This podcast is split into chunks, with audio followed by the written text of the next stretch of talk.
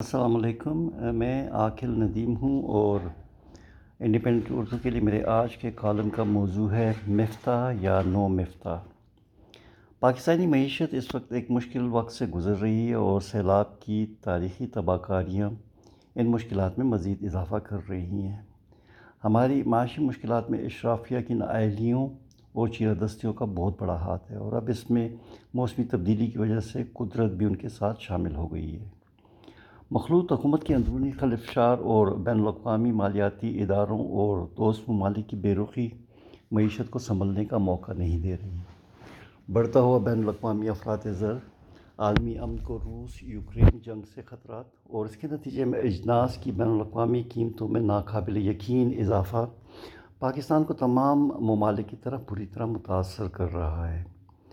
پاکستان میں قیامت خیز سیلاب نے اس صورتحال کو مزید گمبھیر بنا دیا ہے۔ آئی ایم ایف کے تمام مطالبات جن کی وجہ سے ہم تاریخی مہنگائی کا سامنا کر رہے ہیں، ماننے کے باوجود معاشی بحران میں بہتری نظر نہیں آ رہی۔ وزیر خزانہ مفتاح اسماعیل کی مالی پالیسیاں ہر طرف سے تنقید کا نشانہ بن رہی ہیں۔ ان کی معاشی سمت پر حکومت کے اندر بھی بے شدید بے چینی ہے اور ان کے اقدامات پر سخت تنقید بھی ہو رہی ہے۔ جس کی وجہ سے اس وقت حکومتی جماعتوں کو عوام کے پاس جا کر اپنی معاشی پالیسیوں کا دفاع کرنے کی ہمت نہیں ہو رہی ہے۔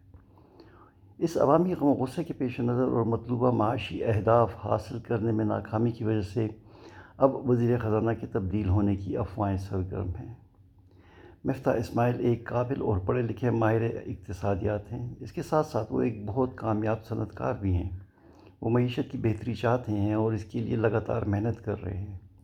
مگر ان کے اقدامات سے ظاہر ہوتا ہے کہ وہ ان مسائل کو صرف کتابوں میں موجود معاشی اصولوں پر چلتے ہوئے حل کرنا چاہتے ہیں۔ اور ان کے لیے ان اقدامات کا عام عوام پر بوجھ پڑنا ایک مجبوری ہے۔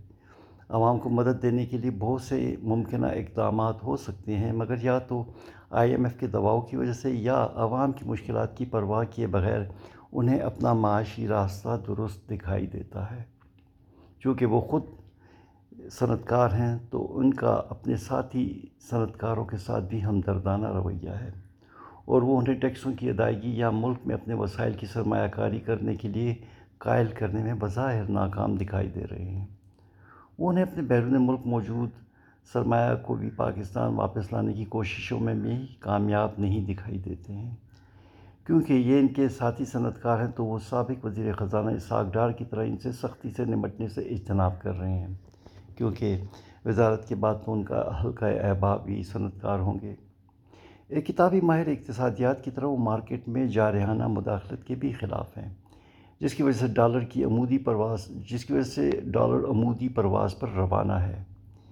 ان کی نیت پر شک تو نہیں کیا جا سکتا، مگر انہیں ڈالر کی اس اڑان سے عوام کی بڑھتی ہوئی مشکلات اور حکومت کے لیے اس کی سیاسی قیمت کا شاید اندازہ ہی نہیں ہو رہا۔ کیونکہ وہ ایک ٹیکنوکریٹ ہے تو شاید انہیں حکومت کی سیاسی مشکلات سے غرض ہی نہیں۔ وزارت خزانہ کے پاس کرنسی کی قدر کو مستحکم کرنے کے لیے بہت سارے راستے مہیا ہوتے ہیں۔ مگر وزیر خزانہ نے وزیر خزانہ نے روپیے کو مارکیٹ کی طاقتوں کے مکمل رحم و کرم پر چھوڑ دیا ہے۔ یہ شاید ایک اچھی کتابی پالیسی تو ہو سکتی ہے، مگر پاکستان جیسی کمزور معیشت کے لیے بہت نقصان دہ ہے۔ روپے کی قدر کو مضبوط کرنے کے لیے معتدل مداخلت ضروری ہے۔ اور شاید اسی وجہ سے اب سابق وزیر خزانہ اسحاق ڈار کو یاد کیا جا رہا ہے۔ جن کے خیال میں روپے کو مضبوط کرنے میں کم اقتصادی نقصان ہوتا ہے، مگر اس کو مارکیٹ کی قوتوں کے مکمل رحم و کرم پر چھوڑنے سے بڑا معاشی نقصان وجود میں آتا ہے، جو نہ صرف ملکی معاشی معاشی بنیادوں پر اثر انداز ہوتا ہے، بلکہ عام عوام کو غربت کی لکیر کے اور قریب لے آتا ہے۔ بہت سارے ماہرین اقتصادیات سمجھتے ہیں کہ معتدل حکومتی مداخلت سے روپے کو استحکام اور اعتماد مل سکتا تھا۔ وہ یہ مانتے ہیں کہ ہمارے پاس مارکیٹ میں مداخلت کے لیے زر مبادلہ کے مناسب ذخائر موجود نہیں ہیں، مگر وہ یہ سمجھتے ہیں کہ اس کے باوجود سمجھداری سے محدود مداخلت کے ذریعے اس برق رفتار گراوٹ کو روکا جا سکتا تھا۔ محدود حکومتی مداخلت سے مارکیٹ کو یہ پیغام جانا تھا کہ حکومت روپے کی قدر کو برقرار رکھنے میں سنجیدہ ہے۔ مداخلت نہ کرنے کی پالیسی نے یہ واضح پیغام دیا کہ حکومت روپے کی مدد کو آگے نہیں آئے گی، جس نے روپے کی قدر میں معاشی وجوہات کی وجہ سے کمی آنے کے علاوہ اس میں اعتماد کے فقدان کو بھی ہوا دی۔ وزیر خزانہ کی پالیسیوں کے جو نتائج آنے تھے، وہ اب سب کے سامنے ہیں۔ اس صورتحال کا مزید جاری رہنا ہماری معیشت کی صحت کے لیے انتہائی خطرناک ثابت ہوگا۔ اس وقت مارکیٹ میں اعتماد کی واپسی ضروری ہے اور درآمدات پر تقریباً مکمل پابندی نہ صرف ہماری صنعتوں کو نقصان پہنچا رہی ہے، بلکہ مجموعی ترقی کی شرح کو بھی نقصان پہنچ رہا ہے۔ صنعتوں کے بند ہونے سے بے روزگاری میں بھی اضافہ ہوگا، جو موجودہ سیاسی عدم استحکام میں مزید اضافے کا باعث بنے گا۔ موجودہ وزیر خزانہ کی اس اقدار سے تبدیلی سے مارکیٹ کو واضح پیغام ملے گا اور شاید روپے کی قدر میں فوری طور پر بہتری تو نہ آئے اور نہ ہی معاشی اشاروں میں مثبت تبدیلی آئے، مگر مارکیٹ میں اعتماد واپس آئے گا۔ جب اسحاق ڈار دو ہزار تیرہ میں وزیر خزانہ بنے تھے تو اس وقت بھی معیشت زوال پذیر تھی اور روپے کی قدر میں تیزی سے کمی آ رہی تھی۔ مگر ان کے اقدامات کے بعد نہ صرف مارکیٹ میں اعتماد واپس آیا، بلکہ روپے بھی مستحکم ہوا۔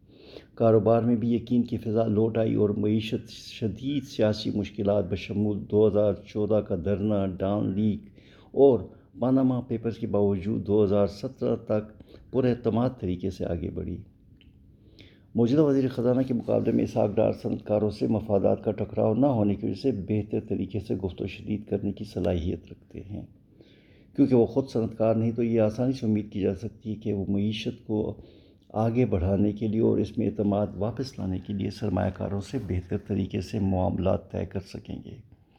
وہ روپے کی قیمت مستحکم کرنے کے لیے مارکیٹ میں مداخلت پر بھی یقین رکھتے ہیں اور توقع کی جا سکتی ہے کہ یقیناً ایسے اقدام اٹھائیں گے جس سے روپے کی قدر میں استحکام آئے گا۔ شکریہ، خدا حافظ۔